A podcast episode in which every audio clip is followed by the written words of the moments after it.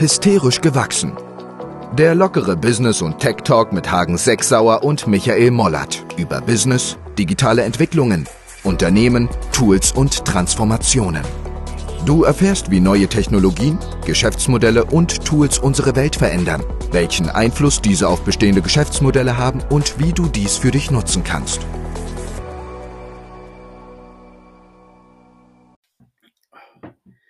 Jo, hallo Hagen. Hallo, grüße dich. Herzlich willkommen zu Hysterisch ja. gewachsen. Folge einunddreißig, im kalten Herbst. Mir ist echt kalt. Ich habe auch irgendwie, irgendwie die Heizung ein bisschen runtergeregelt. Du äh, musst ja, ne? Ja, ja, also solidarisch finde ich das durchaus angebracht, aber es ist dann echt immer, ich merkt man, dass es kalt ist. Ja.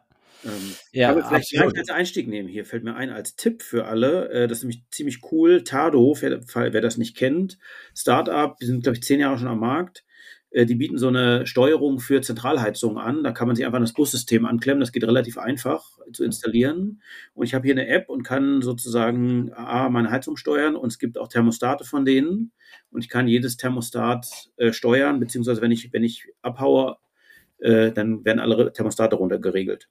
Mhm. Ist, äh, ich glaube, die sitzen in München, oder? Genau, sitzen in München. Ähm, Amazon ja. hatte sich auch vor ein paar Jahren beteiligt an, die, an denen, glaube ich. Ja, ich weiß gar nicht, ob die, ob die verkauft haben oder so. Also ich habe die jetzt das zweite Mal schon im Einsatz. Ähm, ja. Ich gucke, achtzehn Komma sieben Grad sind nämlich bei mir, jetzt weiß ich, warum ich friere. ähm, das kann man auch sehen, aber das klappt echt super, ist sehr zu empfehlen, ehrlich gesagt. Ähm, äh, und man kann halt natürlich jetzt gerade zu dieser Energiethematik kann man halt quasi von einem zentralen Ort die Thermostate steuern und auch Zeitprogramme hinterlegen. Ja, und es äh, gibt ja zwei Versionen. Es gibt ja einmal die Version, die nur, sagen wir, für, für Wohnungen und so weiter möglich ist, dass du die Thermostate untereinander steuerst. Aber es gibt ja auch eine, ähm, eine Möglichkeit, das an die Gastherme anzuschließen oder ja, genau. vor allem an die Gastherme, weil ich hatte es mal vor ein paar Jahren versucht. Aber das Problem, weil wir haben ja so eine alte scheiß äh, Ölheizung und von zweitausendfünf. Und da gibt es jetzt, glaube ich, noch keine Module, ähm, wo du sozusagen die anstellst und dann auch durchsteuerst, weil die ist so schlecht gemacht, die Heizung, vom Terminal her, von der Bedienung, dass du stundenlang irgendwie eine, eine, die Bedienungsanleitung durchlesen musst, um zu verstehen, wie du welchen Heizkreislauf wann, bei wie viel Grad draußen und so weiter. Das könnte man so geil mit einem Adapter, den du draufklackst, mit Tado dann so geil steuern, äh, hat aber leider nicht funktioniert, ja? Ja, das ist krass. Also das, damit habe ich mich auch beschäftigt. Ich habe diese, das ist ja, glaube ich, die sogenannte Kennlinie. Äh, da hat mir da der Installateur auch erstmal erklärt und so, so sich gewundert, dass ich das nicht kannte. Ähm, ja. Ich glaube, es kennt keine Sau. Das ist ja genau diese Linie Abhängigkeit Außentemperatur zur Heizungssteuerung. Ja. Also maximal bedienerunfreundlich, wenn du jetzt nicht vielleicht Installateur bist. Ähm, bei Tado, aber was die, also ich habe die auch die, die, die sozusagen Thermensteuerung, aber was die haben, was ich ziemlich cool fand, die haben, du kannst sagen, von welchem Hersteller ist deine Heizung und die haben für fast, also für echt viele ähm, Hersteller so einen äh, Leitfaden, wie man das installiert. Kann jetzt sein, dass das bei dir nicht geht, aber es ging bei mir auch bei einer ganz, relativ alten Heizung. Ach geil, dann muss ich nochmal gucken, weil als ich damals, als sie recht neu draußen waren, da gab es es natürlich lange noch nicht. Ja, das haben, vielleicht geht das auch nicht, aber bei den ja. ist wohl so, dass bei diesen, bei diesen, bei den Heizungen und bei den Thermen äh, gibt es ein Bussystem, was wohl halbwegs standardisiert ist, äh, was es auch schon ziemlich lang gibt äh, und an das kann man sich anklemmen. Also das ähm, habe ich zweimal zumindest erfolgreich hinbekommen. Hier mhm. war es sogar anders. Hast du einen Raumthermostat? Ähm, du meinst eins, was an einer Stelle des gesamten Haus, ja, haben wir, ja. Ja, daran kannst, ja das, daran kannst du es halt auch anklemmen, an das Raumthermostat. Und weil das Raumthermostat ja auch in der Lage, also viele in der Lage sind, die Heizungen zu steuern. Also mhm. nicht die Körper, sondern die Zentralheizung. Ja, krass. Da muss man gucken, also das ist ganz spannend. War jetzt gar nicht geplant hier, liebe Zuhörer, aber kam gerade, äh, nee. nur weil ich jetzt hier friere. Ja? Aber, ähm, ist tatsächlich zu empfehlen. Ich weiß leider nicht, wie hoch jetzt sozusagen die Energieersparnis ist, wenn man das kontrollierter tut. Aber mhm. ja, bei den Preisen im Moment hilft ja wahrscheinlich auch jedes, jeder Prozentpunkt. Ja, absolut. Oder dicke Klamotten einfach anziehen, ne? Ja, ja, genau. Ich habe jetzt auch nur kalte Finger. Also ich habe aber jetzt gerade hier irgendwie zwei Stunden Videotelco hinter mir. Vielleicht liegt es auch daran, dass ich mich einfach nicht bewegt habe. Ähm, mhm. äh, das kann auch sein, ja. Ähm, könnte meinen Schreibtisch mal nach oben fahren, aber dann hören wir das wahrscheinlich alle. Mhm. Kann ich mir hinstellen. Was? Ähm, du hattest, oh. äh, im Vorgespräch hatten wir auch nochmal, sind wir witzigerweise ganz äh, drauf gekommen, dass du schon irgendwie drei Generationen an Drohnen hast. Und, ja, ja. Ähm, und jetzt mit der dritten Generation oder die, die du jetzt gekauft hast, hast du die Möglichkeit, das fand ich super faszinierend, dass die Drohne zu steuern, indem du auch eine V R-Brille drauf hast. Und ja, genau. äh, das ist nicht nur die Steuerung, das ist auch sexy, aber vor allem, dass du den Blick der Kamera live eben hast. Genau, es ist, keine, ist eigentlich natürlich keine, keine, ja, ist eigentlich, nennt es nicht V R-Brille, aber ist wie eine V R-Brille zu sehen. Mhm. Es sind eigentlich ein paar Sachen, die da ganz cool sind. Also diese Brille ist, nennt sich ja First-Person-View sozusagen, also du siehst wie ein Pilot quasi, was heißt, du kannst so eine Drohne fliegen, ähm, auch wenn du sie jetzt nicht direkt siehst, wobei man das nicht darf. Du brauchst auch also eine zweite Person, die, die, die neben dir steht und dir sagt, wo die Drohne ist. Das ist in Deutschland ja alles sehr gut geregelt. Mhm. Ähm, ist aber extrem cool. Und was natürlich noch cooler ist, ist eigentlich die Steuerung. Ich habe äh, bisher waren ja so Drohnen wie mit so einer Fernbedienung, wer das vielleicht noch kennt, so von, von ferngesteuerten Autos und so zu steuern, also mit so zwei Hebeln. Ja. Ähm, Und jetzt gibt's gibt's eine Steuerung, das ist wie so ein wie so ein Joystick, wie so ein Carrera Carrera Joystick oder von ferngesteuerten Autos, wo du so einen Gashebel hast.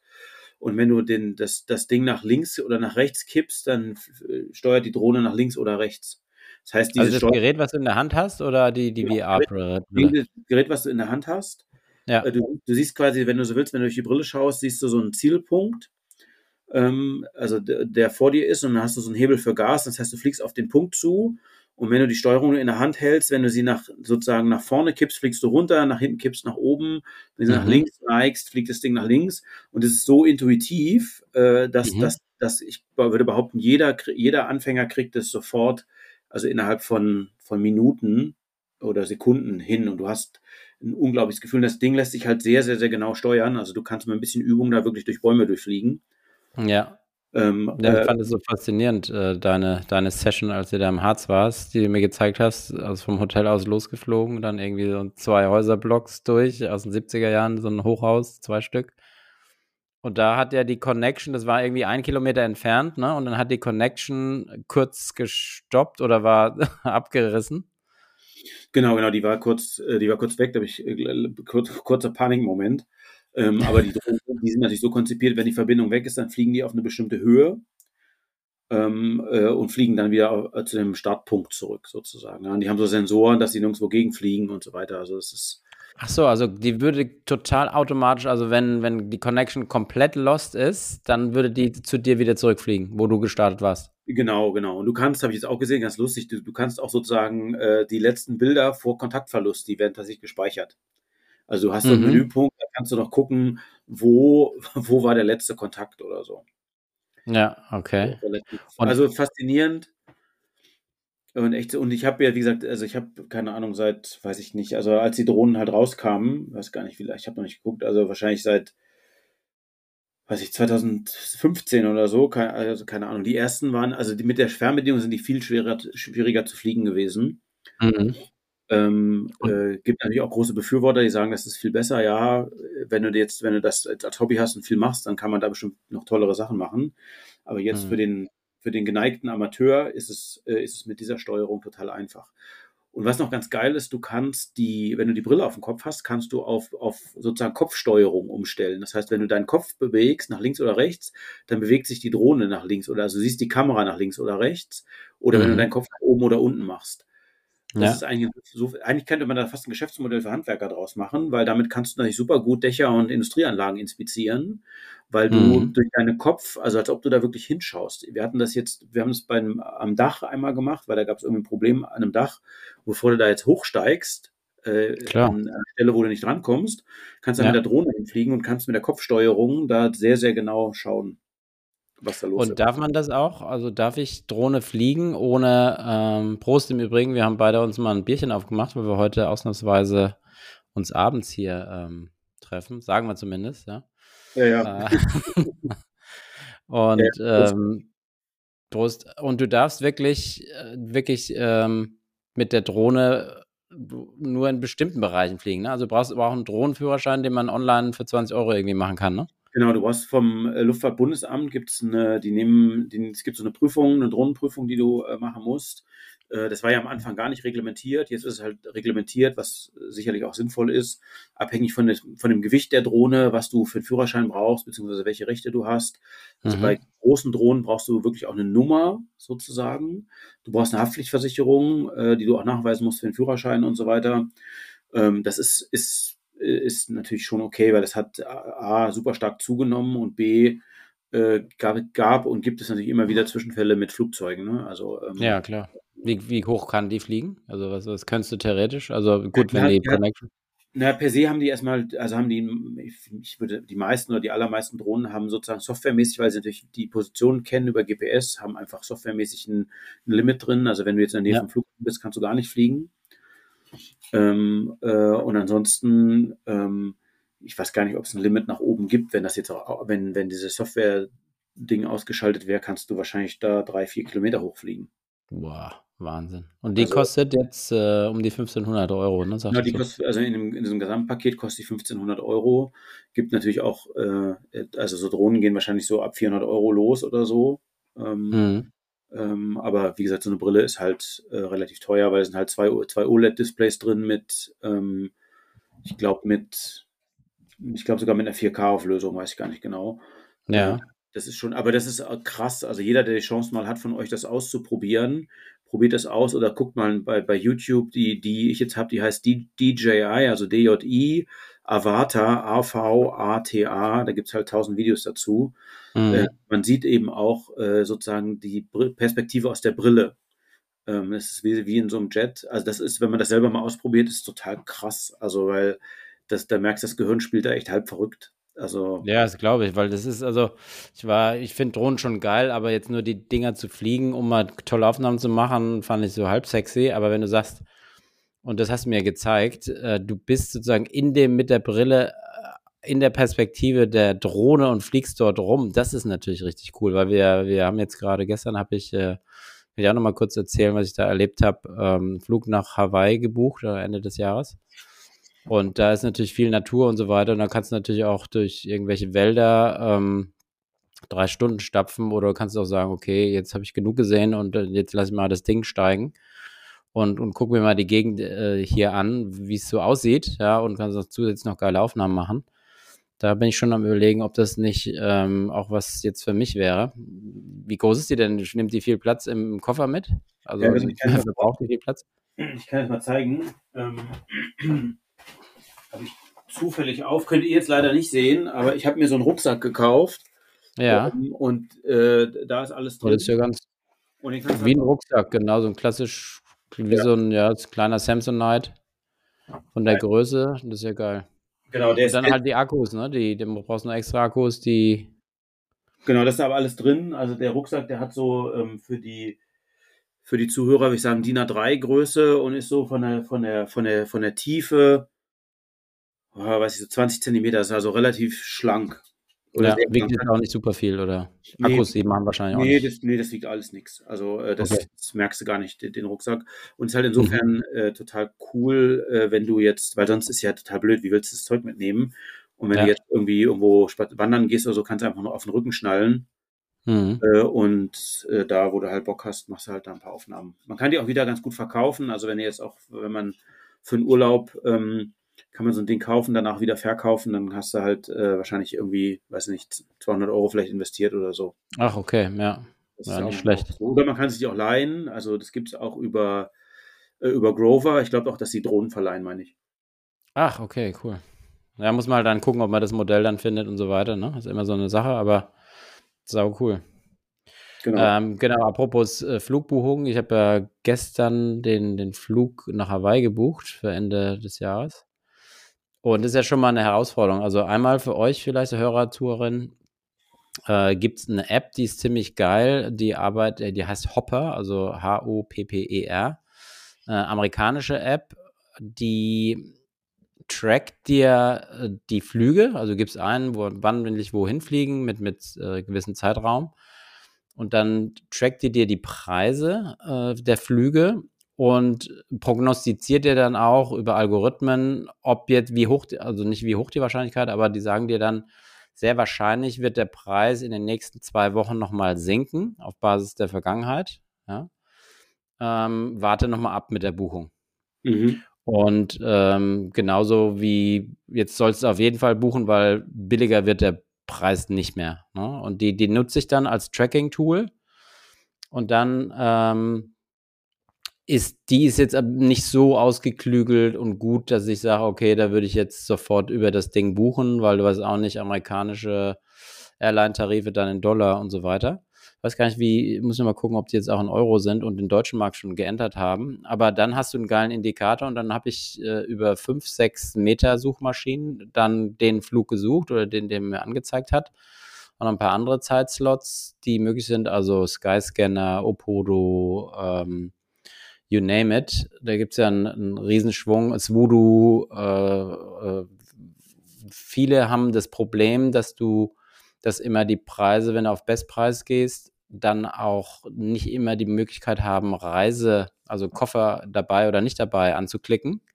Also ich habe mir die ausgesucht, die, die eben äh, schon Koffer anklicken, muss im Preis enthalten sein, weil viele machen ja auch Eye-Catching und sagen, hier, äh, super Preis. Und dann siehst du, oh scheiße, äh, jetzt viermal zweihundert Euro für vier Personen, nochmal achthundert Euro äh, Kosten für ein, für ein extra Buchung eines Koffers. Und dann weißt du nicht, ob du den kriegst, musst du mal extra buchen, hast Hassel.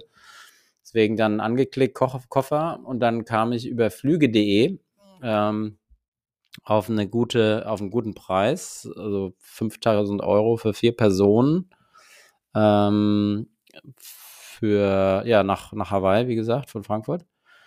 Und dann ähm, habe ich gesagt, okay, gebe ich, gebe ich erstmal meine Kreditkarte ein, habe die Amex eingegeben, hat zwei, dreimal nicht funktioniert, denke, ja, scheiße, äh, Sparkassenkarte eingegeben, Lastschrift, hat funktioniert.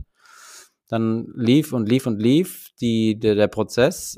Und äh, dann hieß es, sorry, der, der Flug ist ausgebucht. Ich so, mhm. oh fuck, jetzt hast du hier stundenlang rumgeeiert, hast einen Best Price irgendwie und ähm, es geht nicht weiter. Ne?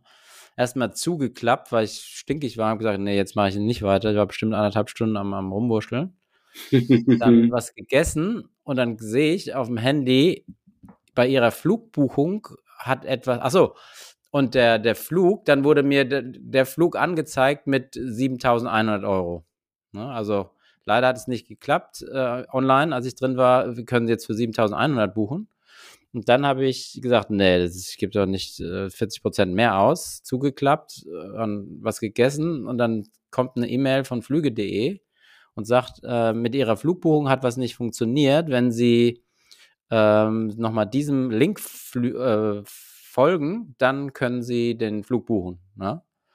So, dann hab ich, bin ich draufgegangen, habe den gefolgt, war wieder auf dem gleichen Flug, gleiche Zeitslots, alles gleich äh, und er war nochmal vierhundert Euro günstiger, witzigerweise, statt fünf Komma vier war er bei vier Komma neunundneunzig oder so und äh, dann habe ich ihn gebucht. Ne? Also, was mir das sagt, also das kann ich mir auch, Flüge ist da ziemlich weit, aber auch, hatten wir vorhin ja schon besprochen, die ganze Travel-Industrie ist ja schon ziemlich ausgeklügelt. Also jetzt ist ja schon ein spieltheoretisches Ding gewesen. Ne? Also jetzt die Leute, die FOMO haben, also Fear of Missing Out, ich muss jetzt den Flug haben, weil zum Dezember wird es ja immer näher.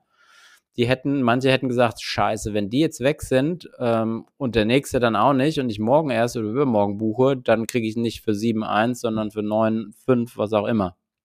Das könnte die ein, der eine Weg gewesen sein. Ähm, und für mich, der dann zugeklappt hat und gesagt, ihr könnt mich mal, gibst du dem wieder eine Chance, indem du die Mail schickst und sagst, hey, ähm, guck doch nochmal, ob du den nicht buchen willst, weil es irgendwas Technisches oder so schiefgelaufen. Also das ist schon super ausgeklügelt. Vielleicht ist es nicht so, wie ich mir das so vorstelle, aber ich denke schon.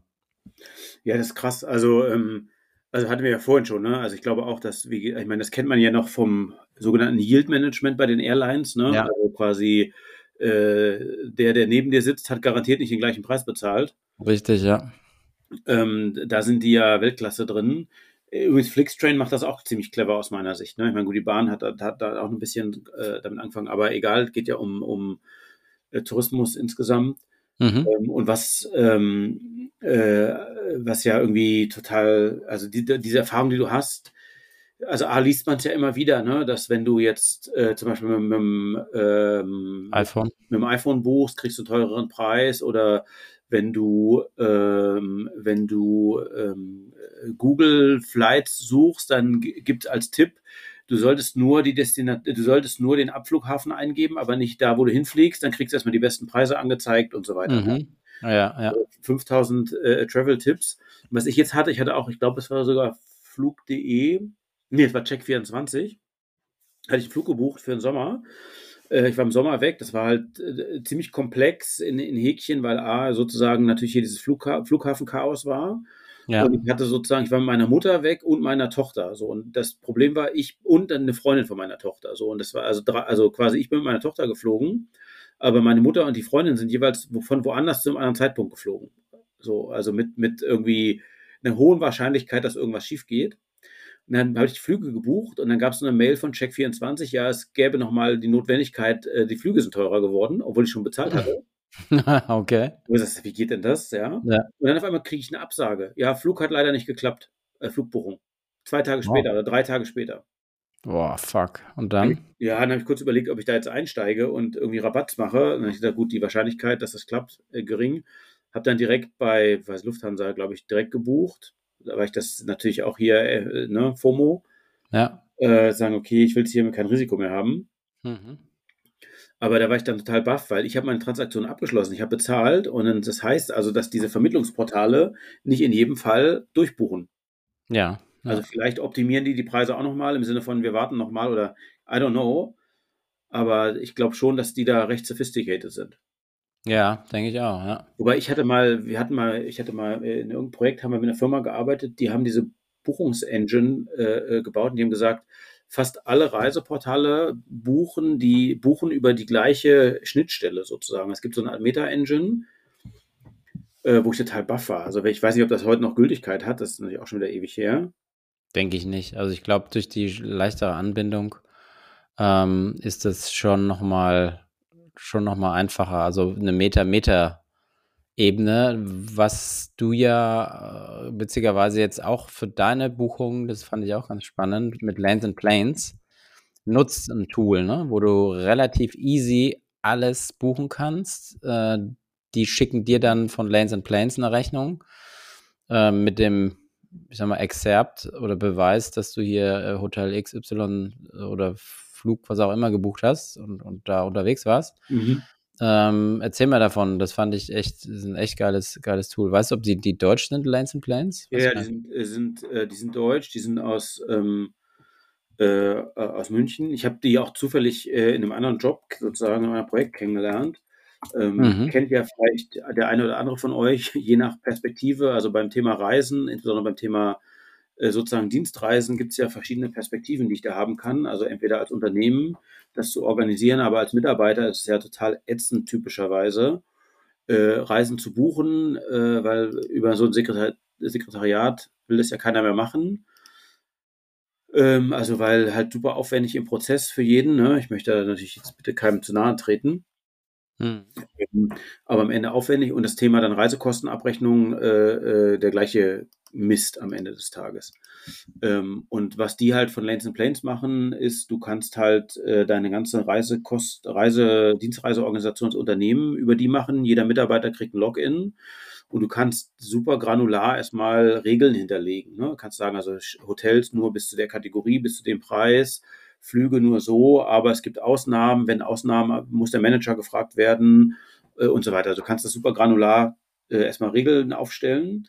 Und jetzt als Mitarbeiter kannst du halt deine Reise selber buchen. Und die haben halt eben genau so eine, so eine Engine dahinter, wo du einfach dann sagst, okay, den Flug, den buche ich jetzt ähm, und das Hotel buche ich jetzt, und kannst deine Reise selber buchen und kannst über eine App, die es auch dazu gibt, auch deine Reisekosten direkt, also deine Reisekostenbelege fotografieren und da hochladen. Ja, das ist schon, schon ein geiler Move. Und also was zahlst du jetzt? Also es gibt, du sagst, es gibt zwei Modelle, ne? Es gibt einmal irgendwie so eine, eine SaaS-Fee im Monat, die du dann zahlst, oder du kannst jetzt so wie du das äh, als äh, kleinere Company ohne, ohne eine fixe Gebühr buchen, richtig?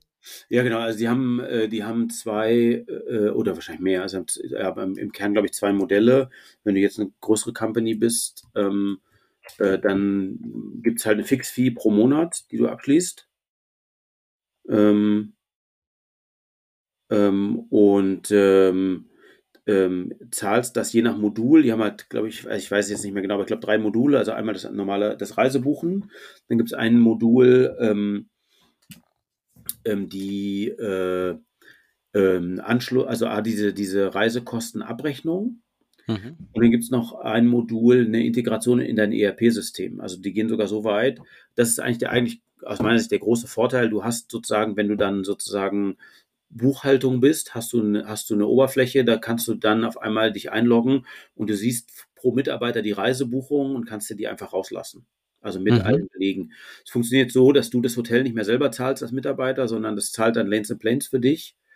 Ähm, also musst auch nicht, kein Geld mehr vorstrecken als Mitarbeiter.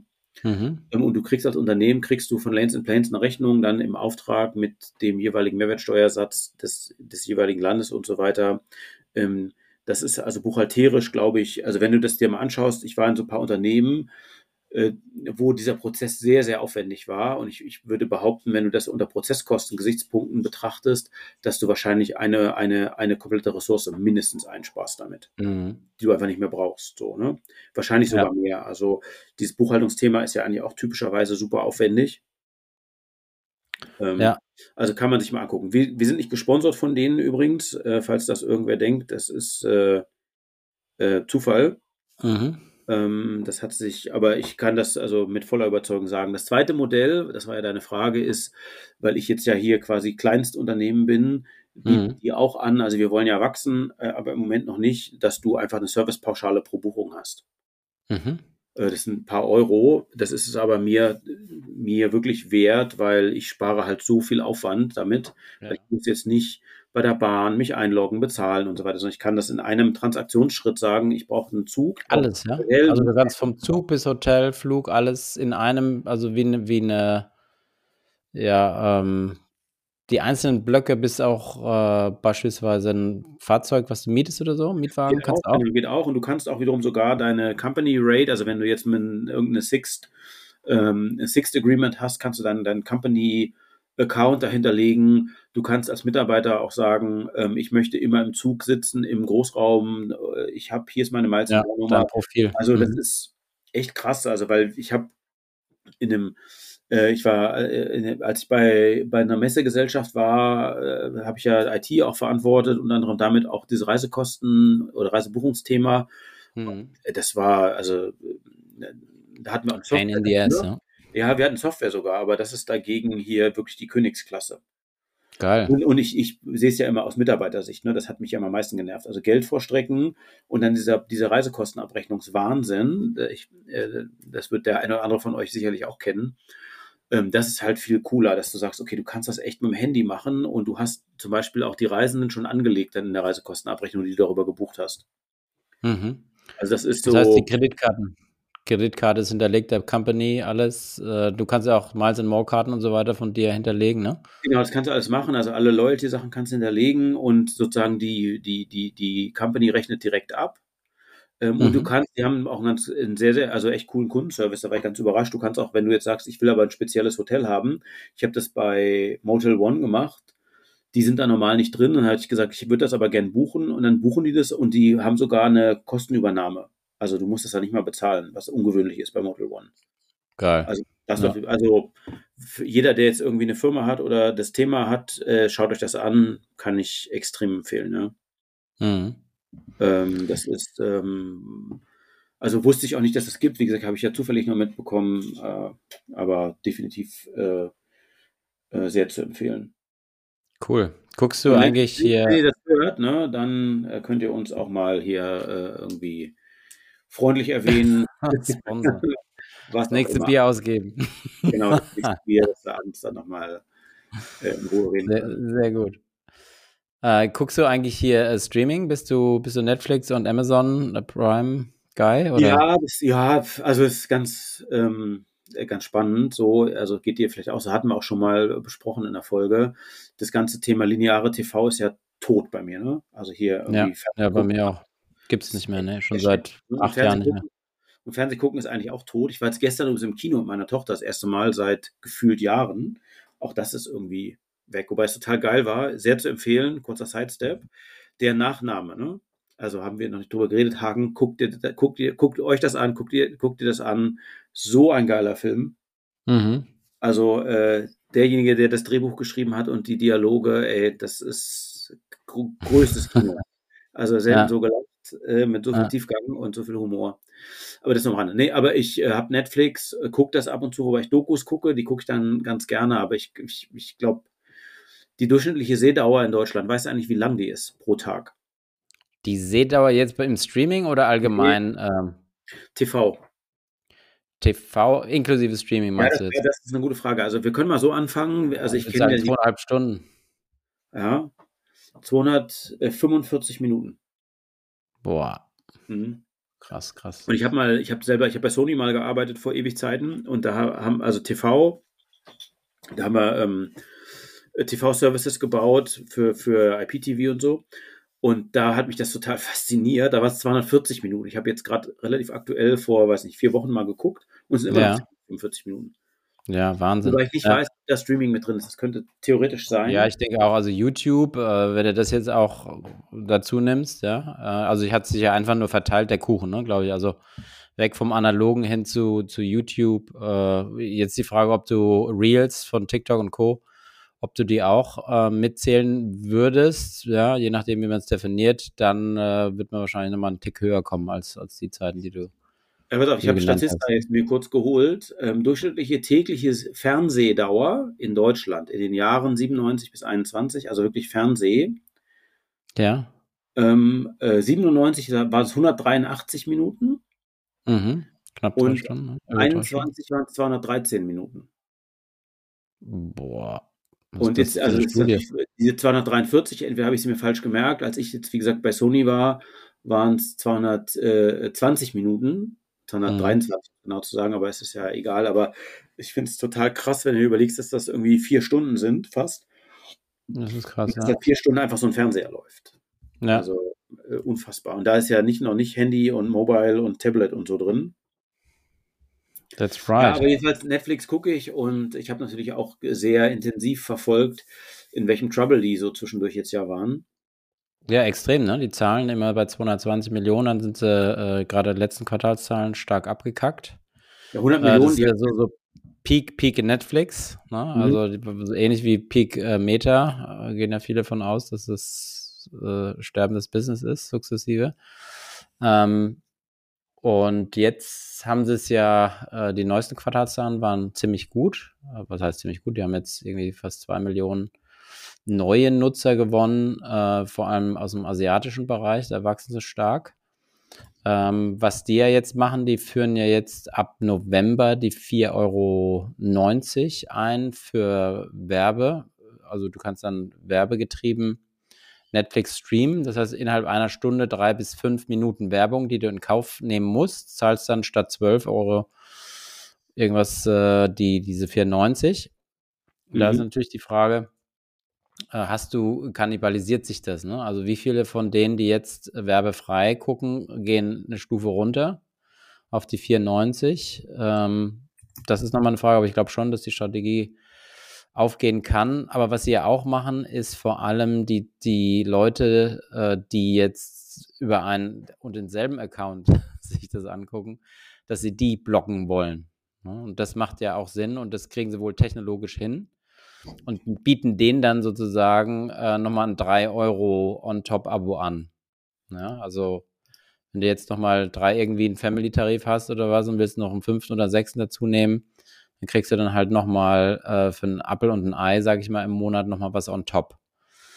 Und ähm, das hat den, äh, ja, mehr oder weniger den, den Kragen gerettet hier und äh, sind jetzt, ja, die, gestern, vorgestern der Kurs vierzehn Prozent hochgegangen, heute relativ even, muss erstmal verdaut werden. Die Frage ist halt nur, ähm, ob das jetzt eine Verlängerung äh, des, des, des Todesstoßes ist, ne? Also was, Todesstoß glaube ich nicht, das ist übertrieben, aber dieser Wachstumsrallye, dieser Story, die dahinter war, ob du jetzt aus den zweihundertzwanzig Millionen das nochmal verdrei- oder vervierfachen kannst in den nächsten zehn Jahren, keine Ahnung, ähm, kriegst du das nochmal hin, insbesondere vor dem Hintergrund des Wettbewerbs. Ne? Jeder, jede Company macht ja extrem viel Streaming. Äh, guckt ja Disney an und, und andere Player. Kommen immer mehr auf den Markt, äh, wobei die jetzt auch gerade Netflix ganz stark äh, in der, in der Kommunikation auch zu den Quartalszahlen auf die Wettbewerber eingegangen ist, dass die ja alle defizitär wären in den Bereichen und sie der Einzige sind, der im Quartal irgendwie sechshundertsechzig Millionen Profit macht. Ja, ja, das ist spannend. Ich meine, gut, die haben eine Million Abonnenten, glaube ich, verloren. Das irgendwie, das, dann haben sie ja das eingeleitet, sozusagen diese ganzen Maßnahmen. Mhm. Ähm, was natürlich, also was einfach ein systemisches Problem ist aus meiner Sicht, ist natürlich sozusagen, die waren halt die Ersten im Streaming und wenn du jetzt anschaust, ist halt Streaming so ein bisschen so quasi die, die, die, die heilige Kuh, an die alle ran wollen, ne? Irgendwie mhm. Disney kam, also Amazon, Disney und so weiter und jetzt natürlich auch noch diese ganzen Nischenplayer über Join und so weiter. Ja. Ähm, wird jetzt wahrscheinlich ProSieben äh, nicht so gerne hören. Wahrscheinlich nicht, ne? Ähm, Schönen Gruß an Tassilo, ehemaliger Kollege von mir, der Geschäftsführer ist. Mhm. Ähm, aber ähm, am Ende ist es ja so, äh, die, die, die durchschnittliche Sehdauer, die hat ja nicht zugenommen. Also die Leute können ja nicht mehr konsumieren.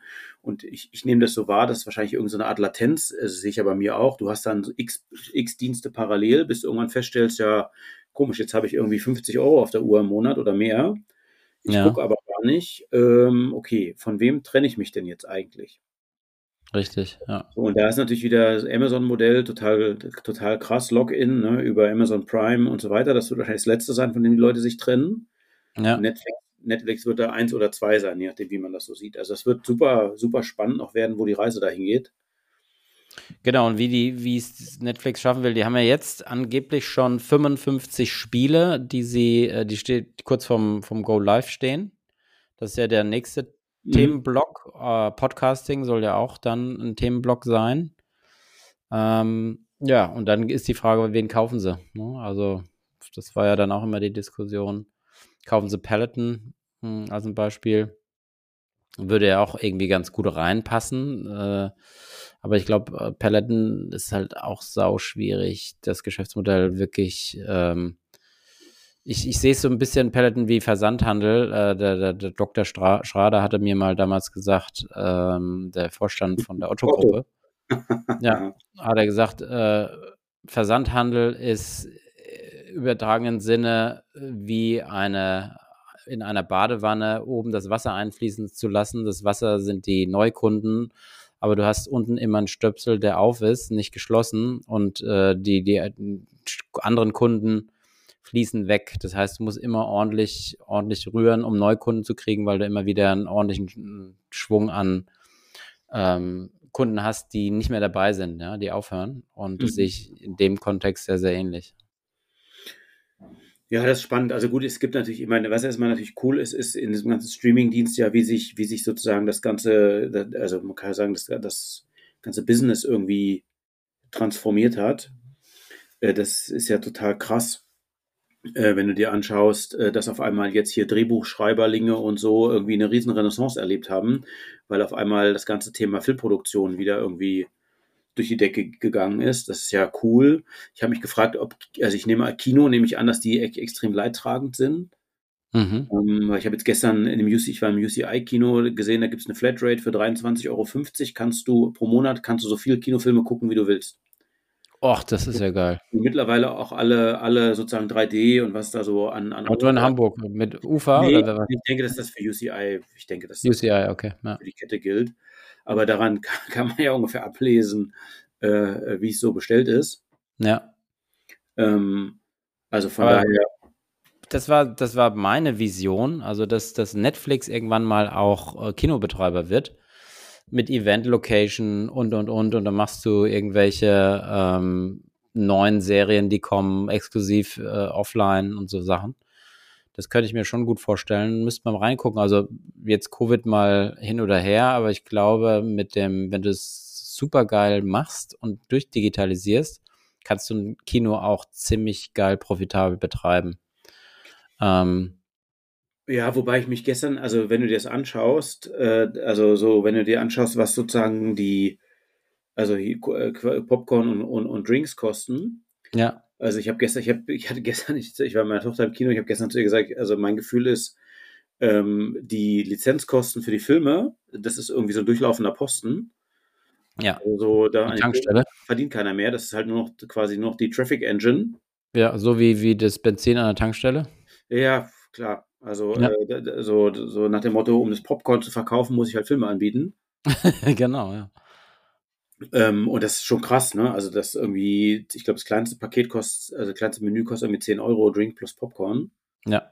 Ähm, äh, also pff, ja, spannend. Ja, zu zweit bist du schon mal vierzig, fünfzig Euro los, ne? Ja, also ich, mal gucken, es war natürlich voll gestern, aber ich wiederum überrascht, aber auf der anderen Seite waren da auch, ich glaube, es sind acht Kinosäle. So gesehen mhm. war es dann wiederum doch nicht voll, dachte ich. Ähm, aber pff, mal gucken, was, was passiert. Es wird noch extrem spannend sein. Und die Frage ist ja, was passiert eigentlich mit den Öffentlich-Rechtlichen? Ne? Also jetzt, also zum einen natürlich auch angefeuert mit den Skandalen. Mhm. Ähm, ich weiß nicht, ob du es gelesen hast. Jetzt, äh, das letzte ist ja, dass ähm, beim, äh, ich glaube, beim M D R war jetzt zumindest, stand es irgendwie, ich glaube, in der Bild-Zeitung, Pensionsrückstellung für die Intendantin von irgendwie im Millionenbereich, ich weiß. Ja, das hatte ich gesehen, ja. Und so, also so, das ist natürlich auch maximal, maximal schwierig wahrscheinlich in der mhm. Wahrnehmung, aber die Frage ist natürlich berechtigt, sozusagen. Ist es, ist, brauchen wir diese, diese Landschaft mit irgendwie zweihundertsechsundfünfzig Radiosendern? Mhm. Weiß ich jetzt nicht, ob das genau stimmt, aber äh, mit vielen Radiosendern und vielen Fernsehsendern, öffentlich-rechtlich, ähm, wie lange ist das eigentlich genau tragbar, ne? Ja, das ganze Konstrukt, ähm, finde ich sowieso ein bisschen überfällig. Ähm, ja, auf der anderen Seite hast du natürlich äh, schon eine gute, gute Auswahl an Dokus und so weiter und ein bisschen äh, Sachen, die, wenn du jetzt sagst, du hättest nicht diese öffentliche Instanz, wo vieles vielleicht auch hinten runterfallen würde. Ne? Also wenn du wirklich nur private Fernsehsender hättest, dann wird ja, keine Frage. Das hat, dass das seine Berechtigung hat, also da Haken dran. Da bin ich auch ein großer Freund ja. davon. Also ich meine, ich, ich gucke, also gut, ich gucke sowieso kein, kein, kein lineares Fernsehen mehr, aber wenn, wenn, wenn ich mir dann irgendwie mal äh, aus Versehen irgendwo ProSieben oder irgendwas sehe, also pff, das ist ja kaum, kaum auszuhalten. Mhm. Zumindest bin ich kein Love Island-Fan und was es da alles gibt. Ähm, und natürlich haben die öffentlich-rechtlichen super, eine super Berechtigung mhm. ähm, und haben das auch natürlich über Mediatheken et cetera verstanden. Die Frage ist aber nur, ob wir diese große Vielfalt eigentlich brauchen. Ne? Ja. Also ich, es fängt ja dabei an, ist, ist es wirklich sinnvoll, diese A R D-Konstruktion zu haben? Ne? Also das ist ja eigentlich das, das Hauptding, wo ich sagen würde, was soll das eigentlich? Ja? Also kannst du ja hergehen und sagen, es gibt von mir aus noch irgendwie pro Bundesland irgendwie so, so, so, so eine Funkan, also so eine, so eine Anstalt, die da pro, vor Ort Content produziert. Ja. Also kein Problem, aber du brauchst ja nicht irgendwie für jedes Bundesland einen eigenen Subfernsehsender. Hm. Ja, das stimmt. Anderes Thema hier, ähm, Elon Musk ähm, hat, ja. Ja im Moment, hat ja im Moment eine, eine Mega-Pressewelle, äh, sei es positiv oder negativ, was Twitter betrifft, den Kauf. Ähm, jetzt hat er, aber die Quartalszahlen wurden ja auch gerade gemeldet, ähm, drei Milliarden Gewinn, äh, aber etwas weniger Umsatz als erwartet äh, und an die eins Komma zwei Millionen produzierte Fahrzeuge im Endrun des Quartals zweitausendzweiundzwanzig äh, glauben viele nicht mehr dran. Deswegen hatte die Aktie nicht positiv darauf reagiert. Ja, spannend. Ähm, aber was, ja, was man ja trotzdem sagen muss, äh, und das war ja Augen Ähm, öffnend fand ich jetzt wieder hier die neuesten Neuzulassungen in zweitausend, äh, jetzt hier im September, dass Tesla äh, Number One war mit dem Model Y, äh, was die Neuzulassung in Deutschland im September betraf. Also auch noch vor dem ja extrem starken Volumenmodell V W Golf. Mhm. Äh, das fand ich, fand ich klasse. Äh, weil ich auch Tesla-Aktionär bin. Nichts gegen V W, im Gegenteil, aber ähm, Ehre wem Ehre gebührt. Und äh, das heißt, es wurden äh, neuntausendachthundertsechsundvierzig Model Y neu zugelassen. Danach folgte der V W Golf, der ja nur maximal teilelektrisch unterwegs ist, mit siebentausendeinhundert Neuzulassungen, roundabout. Und dann kam auch schon wiederum das, das Model drei mit äh, knapp viertausend äh, neu zugelassenen Fahrzeugen.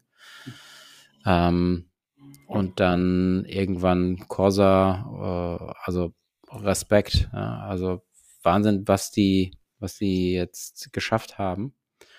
Und äh, das ist der eine Punkt. Der andere Punkt ist, dass mittlerweile jetzt im September waren es die vierundvierzigtausend neuen P K Ws, die rein elektrisch, also nicht hybrid, sondern rein elektrisch unterwegs waren. Die haben fast zwanzig Prozent ähm, Anteil ausgemacht, was wiederum ja bedeutet, jedes fünfte Auto in Deutschland, wenn der September so bleibt oder noch stärker die Durchdringung wird, ist jetzt schon ein Elektroauto. Und das hätte ich auch so äh, schnell nicht gedacht, insbesondere in dem Land der, der Autos, nämlich Deutschland, die ja sowieso ganz extrem gegen Elektro-Lobby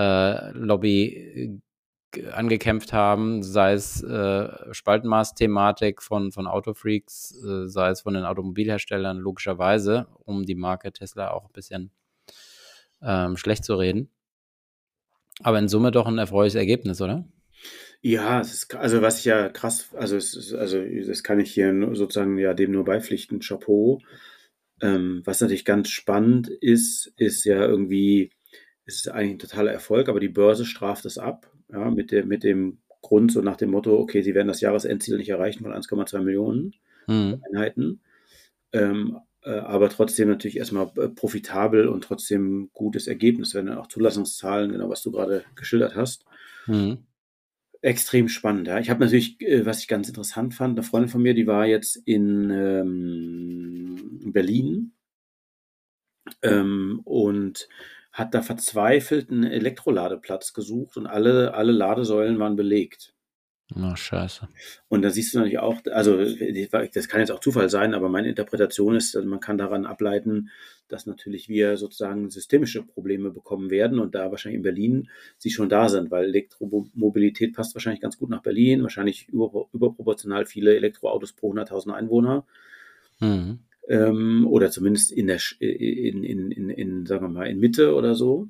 Ja. Ähm, also das wird natürlich auch nochmal äh, extrem spannend werden, wie es ist, ja, ähm, wie sich das entwickeln wird. Ähm, was, was äh, ganz kurz noch abschließend zu Tesla, mhm. der Semi, also wird es ja im Englischen ausgedruckt, der Semi-Truck wird mhm. ja ausgeliefert, erstmalig an, an Pepsi, mhm. ähm, der vor drei Jahren ja auch versprochen wurde. Mhm. Also so viel dazu, aber zumindest wird es eingehalten. Ne? Also das finde ich schon mal klasse. Und der Cybertruck, ähm, der kleine Geländewagen, soll ja jetzt nochmal, wie Elon sagte, ähm, komplett wasserdicht werden. Ja, das, also dieses ganze, ähm, das ganze Trucking-Thema ist natürlich super spannend. Ne? Also es, ähm, hatten wir, ich weiß, haben wir glaube ich gar nicht drüber gesprochen, hatten wir mal als Thema hier Volvo, äh, dass Amazon jetzt da irgendwie, ich weiß gar nicht, wie viele Trucks abnimmt, aber ich glaube zweihundert oder so. Ähm, Da war ich ein bisschen, bisschen irritiert, dass die, die Reichweite halt so zweihundert, zweihundert plus Kilometer ist. Aber wahrscheinlich für die Logistiker, die genau diese Distanz überwinden müssen und wahrscheinlich zwischen Amazon Warehouses ist das vielleicht so.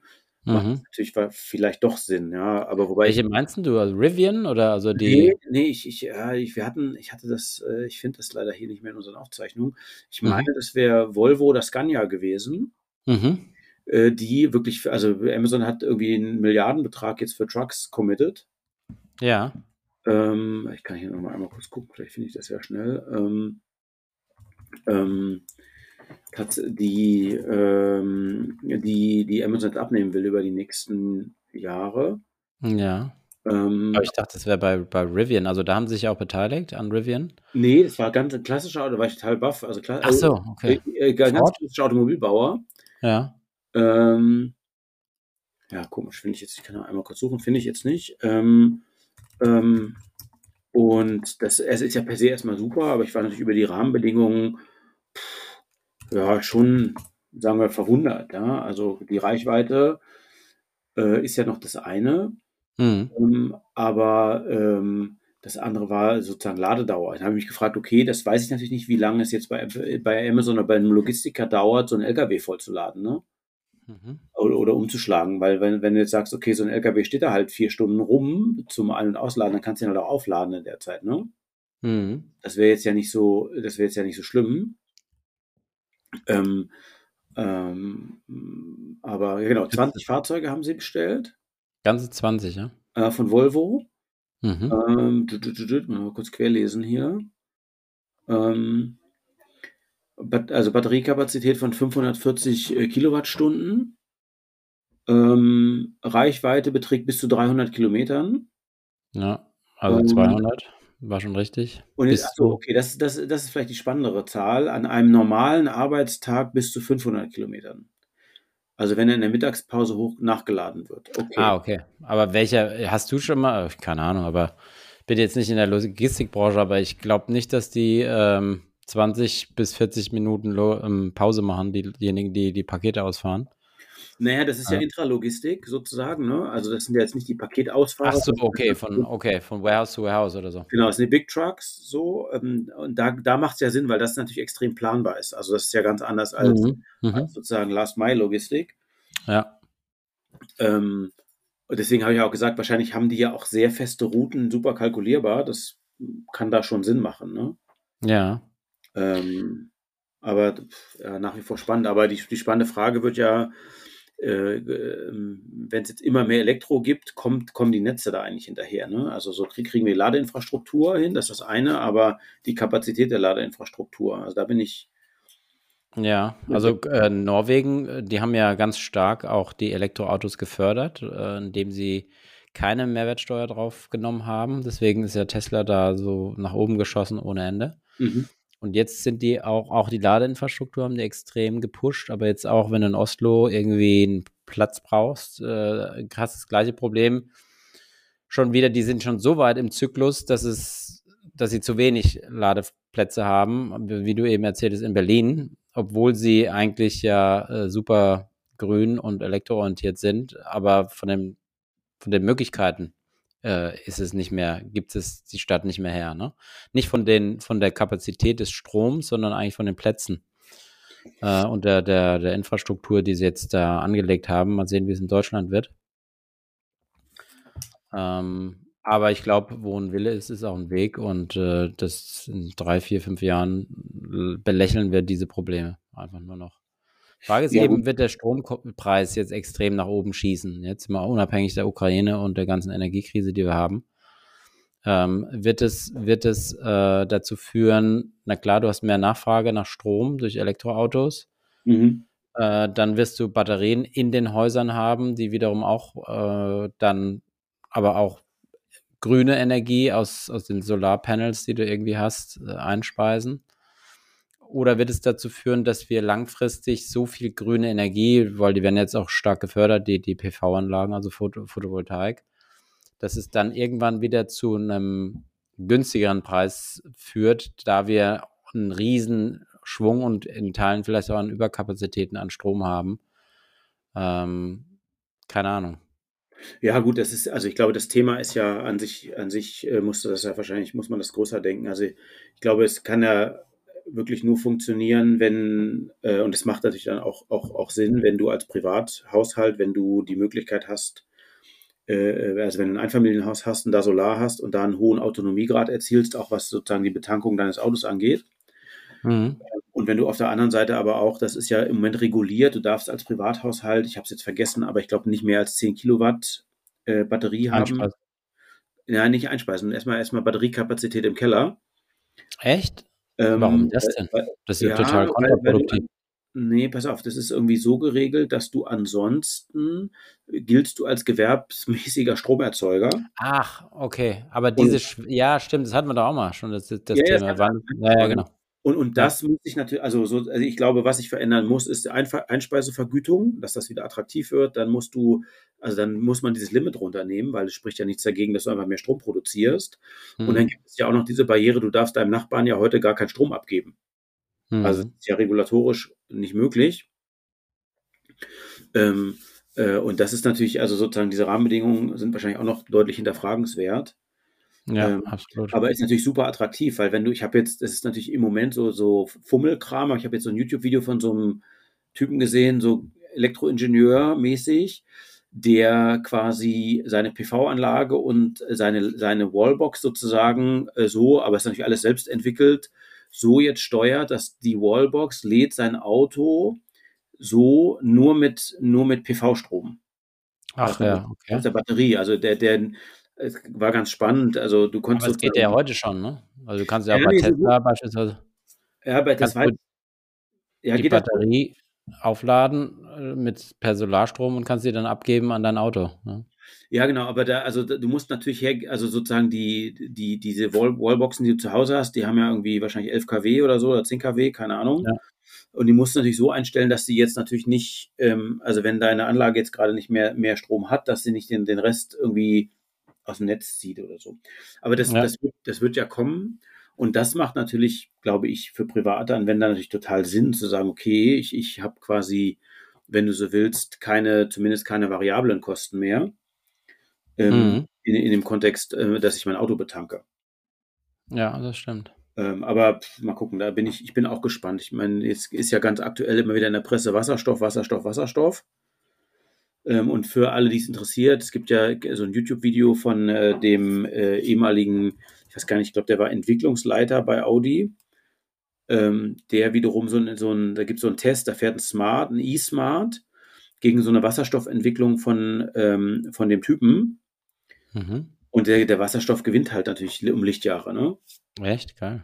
Ähm, so, und äh, der sagt halt, ja, die Industrie blockt das halt weg. Die haben sich so auf Elektro committed, ähm, äh, dass, das, äh, äh, dass das nicht gewollt ist. Also es ist ja, klar, schwer sorry, zu beurteilen, ähm, was jetzt ist. Und das ist sogar dieser Smart, wenn ihr dieses Auto, was er da hat, das ist sogar... Ähm, also der heißt Roland Gumpert, also die Autos, mhm. der, der hat eine Autofabri- Automobilmanufaktur, Gumpert heißen die. Geiler Name. Ja, das gibt, die hat, der hat so Supersportwagen mal gebaut, also den gibt es schon, schon länger. Ähm, und ähm, äh, ich, ich glaube sogar, dass das Bundes ähm, Umweltministerium oder Wirtschaftsministerium sogar das gesponsert hat bei ihm, ja. Mhm. Also von daher bin ich gespannt und man liest jetzt auch über V W immer noch so nach dem Motto, na, wo es jetzt einen Vorstandswechsel gab, naja, Wasserstoff könnte doch eine Alternative sein. Hm. Also schwer Minuten, also hier steht jetzt als Headline, drei Minuten tanken und achthundert Kilometer weit fahren, ne? Ja, mit ja. E, mit E, also hier mit äh, natürlich äh, quasi mit, mit, also der macht es mit Methanol, um es genau zu sagen, mit Methanol und dann aber damit äh, sozusagen Elektri- Elektrizität erzeugen. Ach, geil. Als ja. Alternativantrieb. Also von daher bin ich gespannt. Ich glaube, da wird schon noch irgendwie was passieren und äh, wenn wir wahrscheinlich an diese Grenzen kommen werden, was, was sozusagen Elektro angeht. Ähm, ja. Aber ja, spannend. Also da äh, können wir uns noch überraschen lassen. Aber was ich noch sagen kann, ähm, ich habe ja meinen Elektroroller, haben wir auch schon mal drüber gesprochen, ne? Mhm. Meinen achtziger sozusagen. ähm, das ist geil. Also das ist echt, also für die Stadt ist das das Beste, was es gibt. Mhm. Also hundert Kilometer Reichweite. Ich glaube, das stimmt, habe ich nie nachgemessen. Also das wird wahrscheinlich... Wie, wie oft lädst du den? Also ja, wann, ab wann hast du ein schlechtes Gewissen, äh, weiterzufahren? Ja, fünf Prozent. Okay. Ja gut, wenn du, du bist ja auch schon mal irgendwie hängen geblieben mit fast leeren... Fast leer. Was war das, dein I D drei, oder? Ja, aber es hat alles geklappt bisher. Aber nee, ja, genau. Optimist. Nee, aber das ist super. Für die Stadt ist das super, weil du legst in der Stadt einfach keine großen Distanzen zurück. Ja, selbst klar. Jetzt in einer großen, in einer größeren Stadt wie Hamburg ist, ist das alles überschaubar. Ähm, aber es ist so viel äh, von der Mobilität. Und das ist nochmal, also der Case, den finde ich nochmal tausendmal besser als, ein, als, als den, den Autocase, ne? Mit, du meinst äh, mit Zweirad, oder? Ja, weil du einfach, du bist, äh, also du, du erhältst die Mobilität, ähm, du hast halt äh, keine Emissionen, ähm, du hast auch mhm. vergleichsweise kleine Akkus, die eben tausch- leise, ne? die tauschbar Dinge. Sind. Ja, also, da, also da, da bin ich echt schwer begeistert. Ja. Also gerade, ich war gestern, habe ich ja gesagt, im Kino gestern, bin ich auf den Roller hingefahren, du hast kein Parkplatzproblem, weil du kannst da aber direkt vor der Tür halten. Mhm. Ähm, Das, also das ist, äh, kann ich... Ja, das ist schon geil. Kann Die ich Frage, hast du mal ausgerechnet, was der kostet auf hundert Kilometer? Also ein Euro. Wie berechnet man das eigentlich? Ja, Strom nur. Ja, also, ja, das ist klar, aber du musst ja umrechnen, was der ja, ein, Verbrauch auf hundert Kilometer und dann die, die erhöhten Stromkosten. Und ja, ja, ein Euro alter Preis, jetzt heute würde ich dann sagen zwei Euro auf hundert Kilometer. Ach, okay. Geil. Aber es, also, äh, das, das, also sagen wir so, was ja die, diese Rechnung aus meiner Sicht... Ähm, ja, extrem charmant oder viel wichtiger macht, ist, du hast ja keinen Verschleiß mehr. Also du hast keine Inspektion, mhm. keinen Service, keine Wartung. Das ist ja das, was, was es eigentlich aus meiner Sicht spannend macht. Ja, ja, du kaufst, genau, du ja. hast eine Einmalinvestition für so ein Ding. Mhm. Dann kriegst du ja sogar noch eine, eine, eine Förderung wiederum zurück, wenn das mit reinrechnet. T H G-Prämie, ja. T H G-Prämie. Mhm. Ähm, und du hast aber keinen Verschleiß. Ähm, also hast du natürlich schon, aber man musst du wahrscheinlich die Bremsen machen. Aber du hast nicht dieses, äh, okay, das muss jetzt irgendwie alle, ich weiß nicht, wie es beim Roller, beim also Benzinroller oder beim Verbrennerroller ist. Ähm, aber da hast du natürlich irgendwas. Und mein Hauptargument war ja lustigerweise, ich würde das gerne, ich nehme, das habe ich noch nicht gemacht, ich würde das Ding gerne mit dem Wohnmobil mitnehmen. Mhm. Du kannst das da hinten reinstellen, ohne dass es stinkt. Ja, stimmt. Und, und das ist ja für, das ist der größte Vorteil, dass, also so, weil so, so, so ein Verbrennerroller, den brauchst du jetzt nicht da irgendwo reinstellen. Also da, da das wirst ja diesen, den Geruch mhm. wirst ja nicht mehr los. Also egal ob Benzin ja. oder, oder, oder Öl oder was auch immer es ist. Aber das ist witzig, dass du sagst. Also es scheinen ja wohl Leute zu machen, also gerade die, die Motorradfreaks, die da auf Rennen fahren, mhm. die nehmen ihren Wohnwagen mit und, und packen das, das Gerät in den Wohnwagen rein und fahren damit los. Gibt es auch echt extra Vorrichtung. Witzigerweise, ich habe ja auch die Company e Roller punkt com gegründet mit, mit dem Christian. Und äh, da haben, waren wir jetzt auf der Intermod, das ist eine Messe in Köln, die geht halt über Motorräder. Und das war, das war auch krass. Da gibt es mehrere Hallen und das war irgendwie, irgendwie eine halbe oder eine, eine Viertelhalle mit Elektromotorrädern mhm. oder äh, E-Scootern et cetera. Und der Rest noch Vergaser. Und dann sind wir auf den Suzuki, ja, genau, Suzuki-Stand gegangen und haben gefragt, ähm, wir würden gerne mal das äh, Suzuki E-Modell, ne, dieses Motorrad, gern fotografieren, damit wir das hier auch auf unserer, auf unserem Portal äh, posten können und so weiter als News. Und da meinten die, ach Mist, die haben es gerade verpasst. Der Prototyp, der war heute bis Vormittag da, äh, des E-Motorrads, aber der wurde jetzt abgeholt und geht jetzt auf die Messe nach Mailand. Mhm. Im Jahr zweitausendzweiundzwanzig, Wahnsinn, äh, eine Company, die Tausende von Motorrädern jährlich verkauft, Hunderttausende, machen jetzt, bauen jetzt einen Prototyp für ein, für ein E-Motorrad. Ja, und da sind die, die Amerikaner mit Zero, kalifornische Company, richtig geil, die Dinger.